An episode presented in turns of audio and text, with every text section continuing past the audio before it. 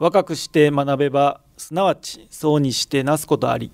そうにして学べばすなわち老いて衰えず、老いて学べばすなわち死して朽ちず。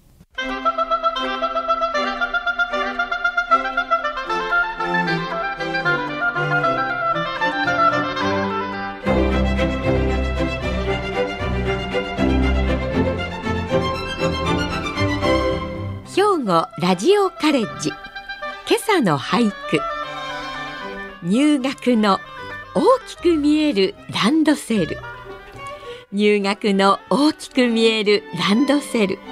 衣安国を。ご入学おめでとうございます。待ちに待った小学1年生。子どもの成長は本当に早いものです。小さな体に今はちょっと大きめのランドセル。初々しい姿に思わず微笑んでしまいました。よく学んでよく遊び、お友達をたくさん作ってくださいね。さて、今朝の兵庫ラジオカレッジは、医療法人社団裕和会理事長で長尾クリニック院長、長尾和弘さんのご出演で、一人も死なせ編をお届けします。今朝の講座は自由課題番組です。兵庫ラジオカレッジの学生の皆さんは、学生区分にかかわらず講座を聞かれての感想をはがき1枚にまとめ、事務局まで提出してください。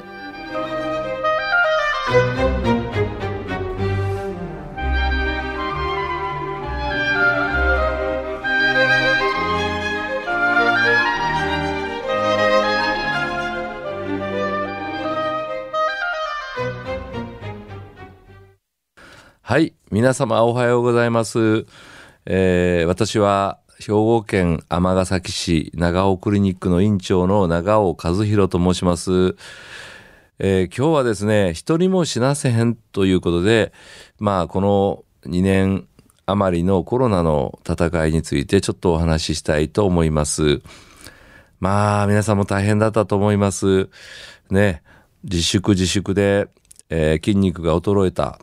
あるいは食べ過ぎて太った、いろんな方がいらっしゃると思います。で、またコロナに感染して自宅療養を余儀なくされて、どうなることかと思ったとか、そういう方もたくさんいらっしゃると思います。私ども医療機関もこの2年間で8000人ぐらいの発熱患者さん、対応して千数百人のコロナ患者さん、治療してきました。で、ほとんどの方が、すぐに入院できない。で、特に第6波においてはもうほぼ全員が自宅療養ないし、高齢者は施設でそのまま治さないといけないという、状況で、本当にもう大変だったんですけど、その中でも、開業医が果たした役割についてちょっと今日はお話しして、今後の参考にしていただければなと思います。まず第1波の時からですね、もう私のとこには発熱の方が来ました。最初は PCR 検査まで1週間程度かかる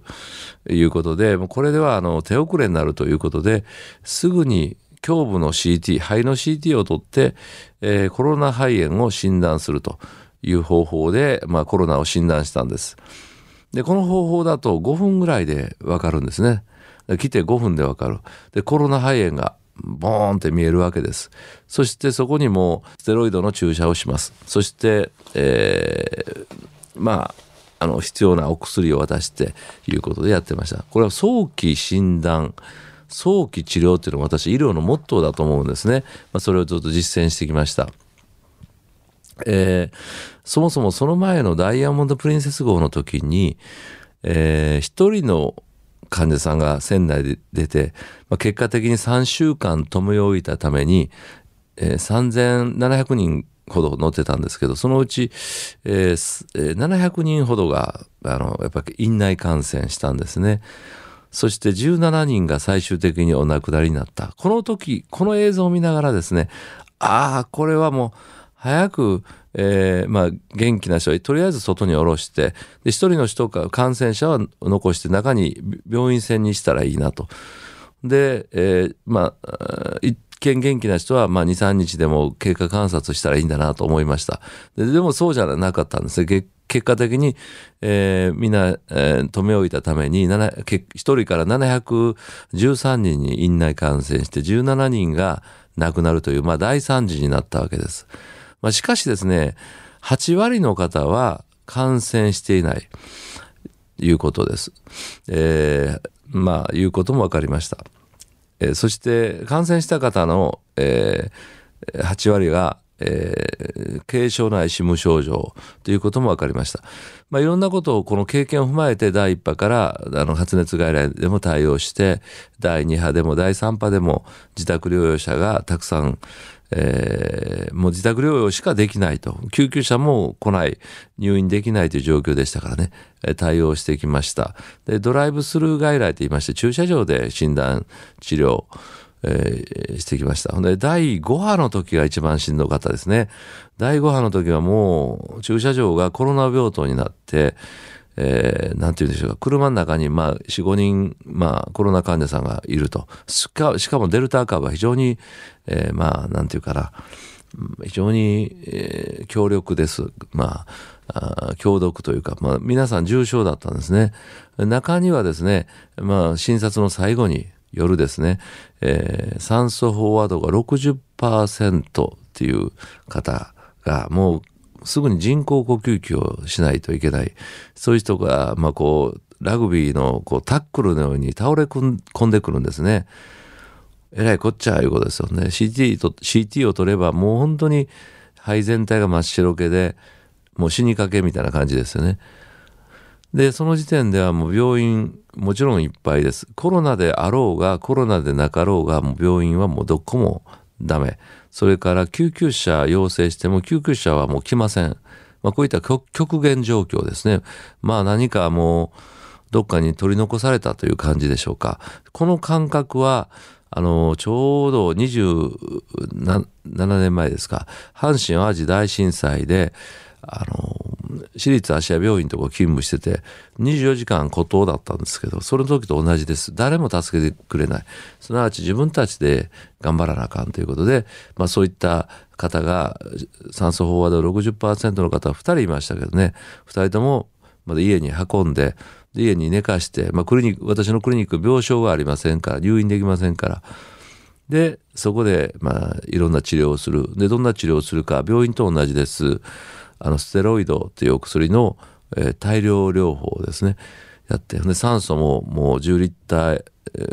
もう濃縮器でもう濃縮して大量の酸素を送り込んで、酸素飽和度を 85% ぐらいに上げて、でこれいつ助け舟が来るかわからない、来ないかもしれない、家で看取りになるかもしれない、もう必死の思いで、看護師さんがご飯を食べさせたり点滴をしたり、おし物を世話をしたり、こういうことで、待ってたんですね。結局酸素飽和度が 60% の人2人とも1週間目ぐらいに入院して結局助かったんですね。実はですね、千数百人の、コロナ患者さん第6波まで見てきて、私は一人も、私が見た患者さん、あと24時間管理ずっとしてきました。携帯電話で夜ももう朝も在宅医療やってますから、メールでですねずっと、オンライン診療っていうんですけどやってきました。もうあの手この手ですよね。で家に行って、危なそうやったら見に行ってまた点滴をしたり、お薬加えたり、そして特効薬であるイベルメクチンという薬もずっと配り歩いたりしました。これ大阪からも SOS が来て、大阪府の患者さんもずっと往診をしてました。結構広範囲でもう助けてくれという、要請があればもうどこでも助けに行きました。そういうことでもう無我夢中でやったのが第5波。そして第6波も第6波で、若い人が主体になって、高齢者、やはり、介護施設、あるいは老老夫婦、あるいは老老と、認知症同士で老老人人夫婦がいて、で一人が陽性になるとデイサービスなんかでもらってきますと、老老人人陽性陽性陽陽、こんな家庭が何件かありまして、そこも入院できない。第6波ではもう、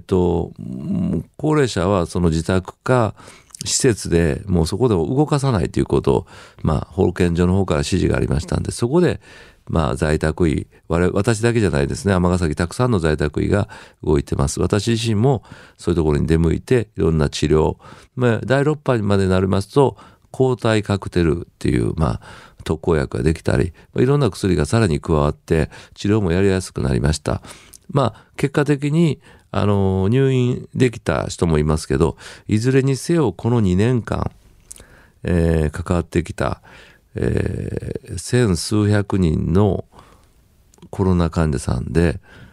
私が関わった人で一人も死んでないということなんですね。で、これが今日のタイトルなんですけどね、その中に込めた思いは、ダイヤモンドプリンセス号の様子を見た時に、もうこれは僕がもしこういう人が来たら一人も死なさないぞと、強い決意をして、でここから逃げないと。僕は非常に自然免疫が強いので感染しないだろうという思いもありましたしね。で、そういったことを決めて、それを実行しただけなんです。で、こういったことになるだろうなという、自分の中でイメージをしました。これは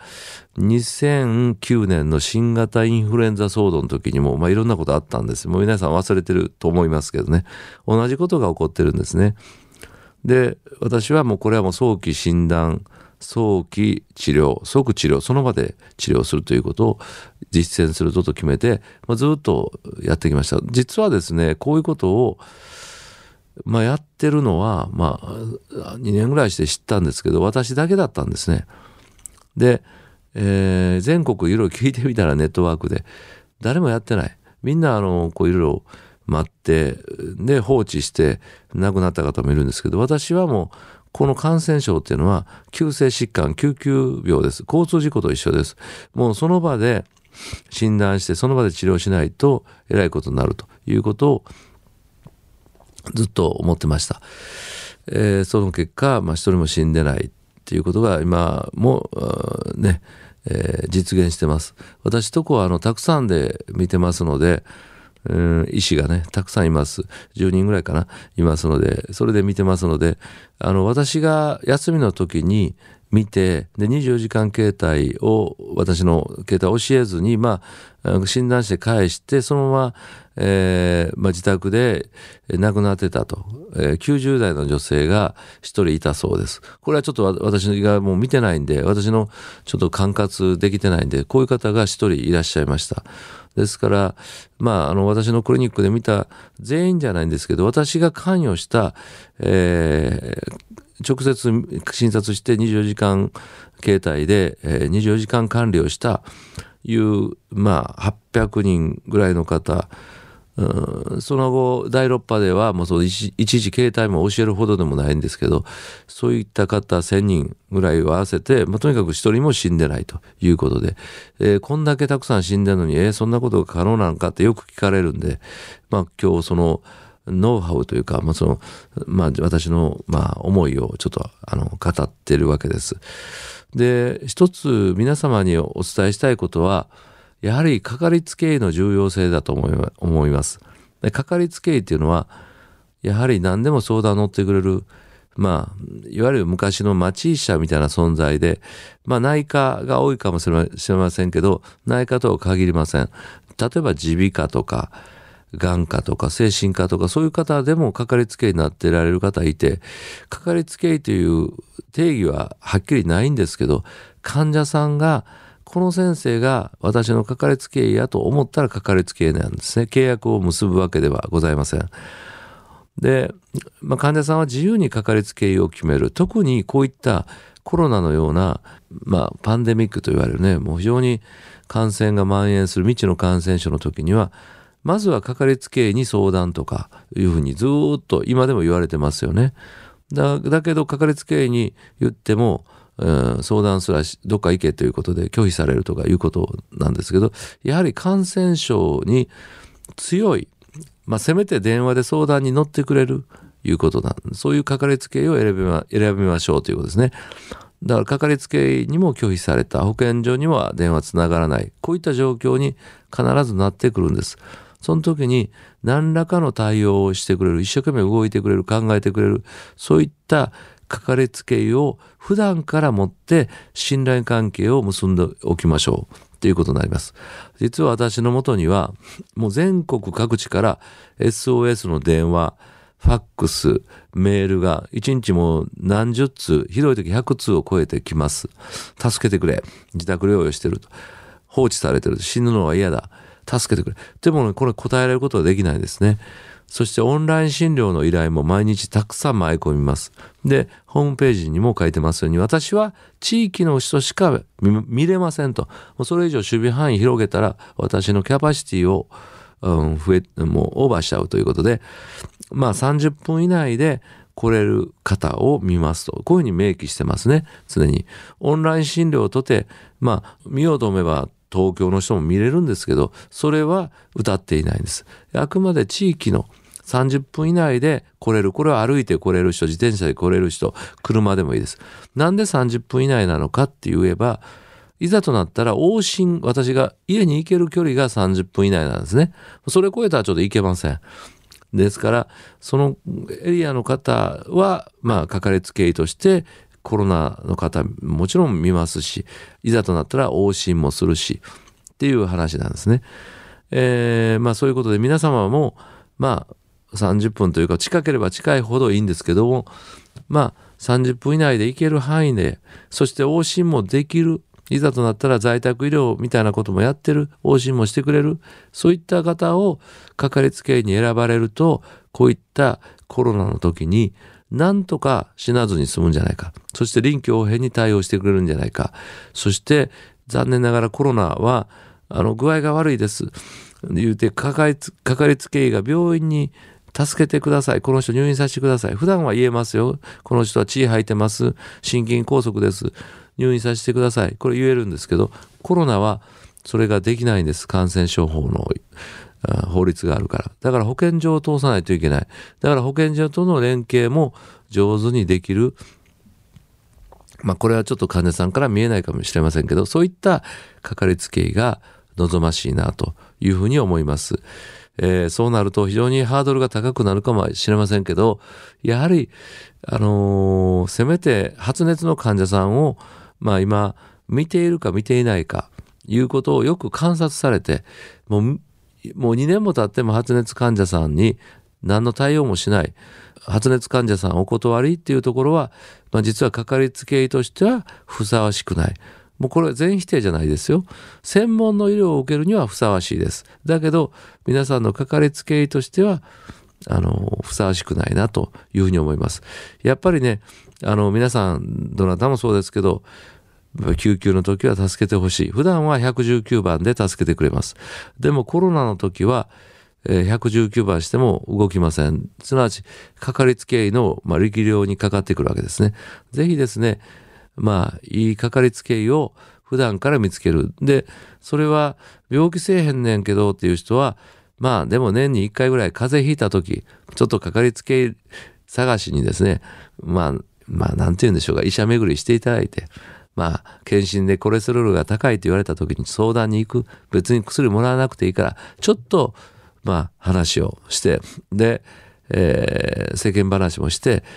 この先生は信頼できる、馬が合う、あるいは私より若い、フットワークが軽そうだ、まあ、こういった感じがしたら、自分が心の中でかかりつけ医で決めたらいいし、その先生に私のかかりつけ医になってくれますかって言ったら、多くの人は多分なりますって言うと思うんですね。高齢者であればちょっとなんていうかな、よぼよぼしてきたら介護認定っていうのを受けます。その介護意見書を書いてくれますかって言った時に OK という先生もいいと思いますね。でいざとなったら、その発熱した時、コロナの時見てくれますか OK、 こういう人がかかりつけ医にふさわしいと私は思っております。まあ、そういうことで、まあ、そういうかかりつけ医を持ったら、まあそのために命が救われるということがやっぱあり得る。かかりつけ医選びというのはもう命選びなんですね。自分の命を救うということを知ってほしい。それとですね、ちょっと最後に、ワクチンの話をしたいと思います。まあ私もかかりつけの高齢者、たくさんいますので3000人ほどワクチンを打ちました。私自身も2回打ちました。で、実はですね、その後ですね、ワクチン打ってどんどんその後具合が悪くなって、ご飯を食べなくなって1ヶ月ないし2ヶ月後に亡くなったという人が3人いらっしゃいました。3000分の3亡くなりました。まあ本当私は悔しいですね。で、もう3回目のワクチンを打たないと決めました。なぜならば私はコロナでは1人も死なせてない。でもワクチンで3人死なせたっていうことなんですね。で3回目のワクチンはしないということを、しないで唯一決定したんですね。でだけどやっぱりどうしてもテレビで宣伝してるので、よそのクリニックに行って打った方がいて、その方もワクチンのせいでやっぱり亡くなってます。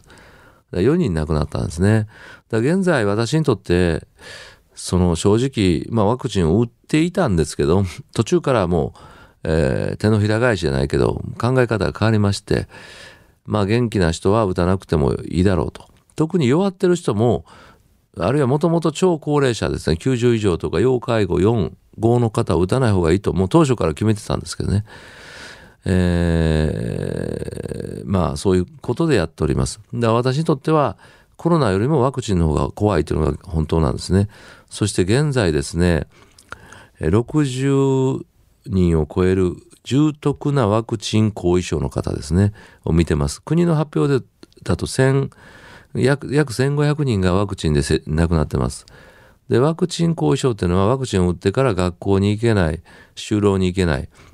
重篤な状態が半年ぐらい続く、こういった方5、60人以上見てます。で、大変ですよね。もう歩けない、そして認知症になった、こういう方が世の中にたくさんいる。でところが言ってもなかなか信用してもらえない。コロナの後遺症っていうのは信じてもらえるけど、ワクチンの後遺症っていうのは誰も信じてもらえないということで、記録映画を作りました。映画のタイトルは記録映像ワクチン後遺症ということです。これもあちこちで、上映会やってます。映画館では放映してくれません。で上映会するともう1000人規模の会場がもう超満員で、なんちゅうかキャンセル希望の行列ができて見れない人がいっぱい出るんですね。でこれ配信言うて有料配信映画もできない。でこういう中でですね、一番困ってるのは子供、小学生が、一人もコロナで死んでません。しかしワクチンで打って6人死んでるんですね。で今実は子どもへのワクチン接種をなんとか止めたいということで、日本小児科学会は努力義務だと言ってましたけど、そうじゃなくて努力どころかもうこの必要ないでしょうっていうことをずっと活動してます。で実は子どもに打った場合にものすごいいろんなことが起こるいうのは、もう私はワクチン後遺症の小学生、中学生、高校生でも確認してます。もう歩けない、で、記憶力がなくなって学校留年、こんなことになったら日本の将来どうなるんだっていうことですね。で子どもたちはもう大切です。日本の宝です。もう少子化でね、人口減少で、この中で子どもたちがワクチン後遺症にもなったらこの国は滅びてしまうんです。ですから今、子どもたちを守るための運動もしてます。これにはいろんな意見もあるかと思いますけども、しっかり議論しながらですね、そして国会の中でも実は議論を重ねていただいてます。いろんな議員さんに頼んでですね。で非常に難しい話かもしれませんけど、ワクチンはメリットとデメリットというお話がありますけどね、やっぱり中にはデメリットの方が大きい方もいるのも事実で、やっぱり同調圧力に負けないように負けて売ってしまう人がいるんですけど、その差別や偏見、その同調圧力、パワハラ、これは良くないということで、啓発もしております。ですから現在私が怖いのはコロナではないんです。もう最初からコロナは怖くない。ダイヤモンドプリンセス号を見て全然怖くないということを分かりました。私が怖いのはワクチンです。コロナより10倍ワクチンの方が私は怖いです。そして、人にもよると思うんです。ワクチン打っても何ともない人が 99% だと思いますけど、人によったらワクチンが怖い。でももっと怖いものは実は人間なんです。コロナによって、コロナになったということで差別分断いっぱい起こりましたよね。ぜひですね、もうコロナによって我々は学んだことで、人間って核も脆くこういった空気に支配される、人を差別してしまう、同調圧力を作ってしまう、こういった、恐ろしいことが起こると、短期間で起こるということが、分かりました。ちょうど80年前も日本も同じようなことが起こって、おそらく戦争に突き進んだんじゃないかなと想像します。ぜひですね、今回の、この2年間の教訓、もう皆さんも大変な思いをされました。僕も大変でしたけど、これを今一度ちょっと振り返って検証してですね、一人も死なせへんというタイトルの本も書いてますし、後世に生かしていけたらなというふうに思ってます。以上です。どうもご清聴ありがとうございました。今朝は長尾クリニック院長の長尾和弘さんに、一人も死なせへんというタイトルでお話をしていただきました。長尾先生には令和元年12月に病気の9割は歩くだけで治るというタイトルでお話をしていただき、大変好評でした。兵庫ラジオカレッジにご出演いただく医療関係の方は皆さん熱血感でいつも熱く語っていただきます。今回のお話で出てきたかかりつけ医の重要性を今一度考えてみたいと思います。また先生が大勢のコロナ患者を見られて死に至った方はおられないとのこと。しかしながらワクチンを接種した3000名のうち3名の方がお亡くなりになったとのこと。ワクチンを接種することの是非についても、特に子どもへの接種には慎重論も多いようです。多くの人が大丈夫でも自分にとってはどうなのか。これらのことを踏まえて、今一度コロナ対策とワクチン接種について慎重に考えてみたいと思います。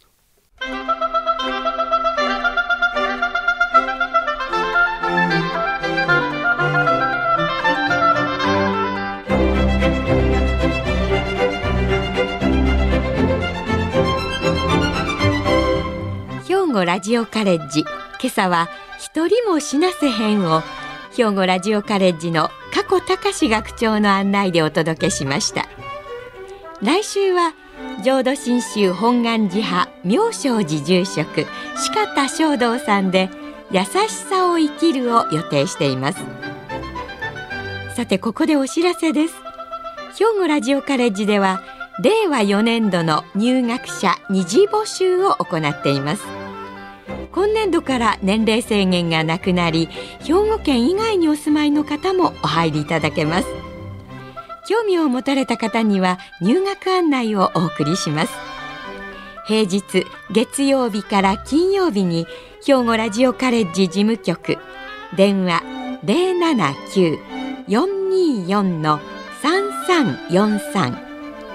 079-424-3343 079-424-3343 までお問い合わせください。この番組は兵庫県生きがい創造協会の提供、公益財団法人ゆうえ記念会の協賛でお送りしました。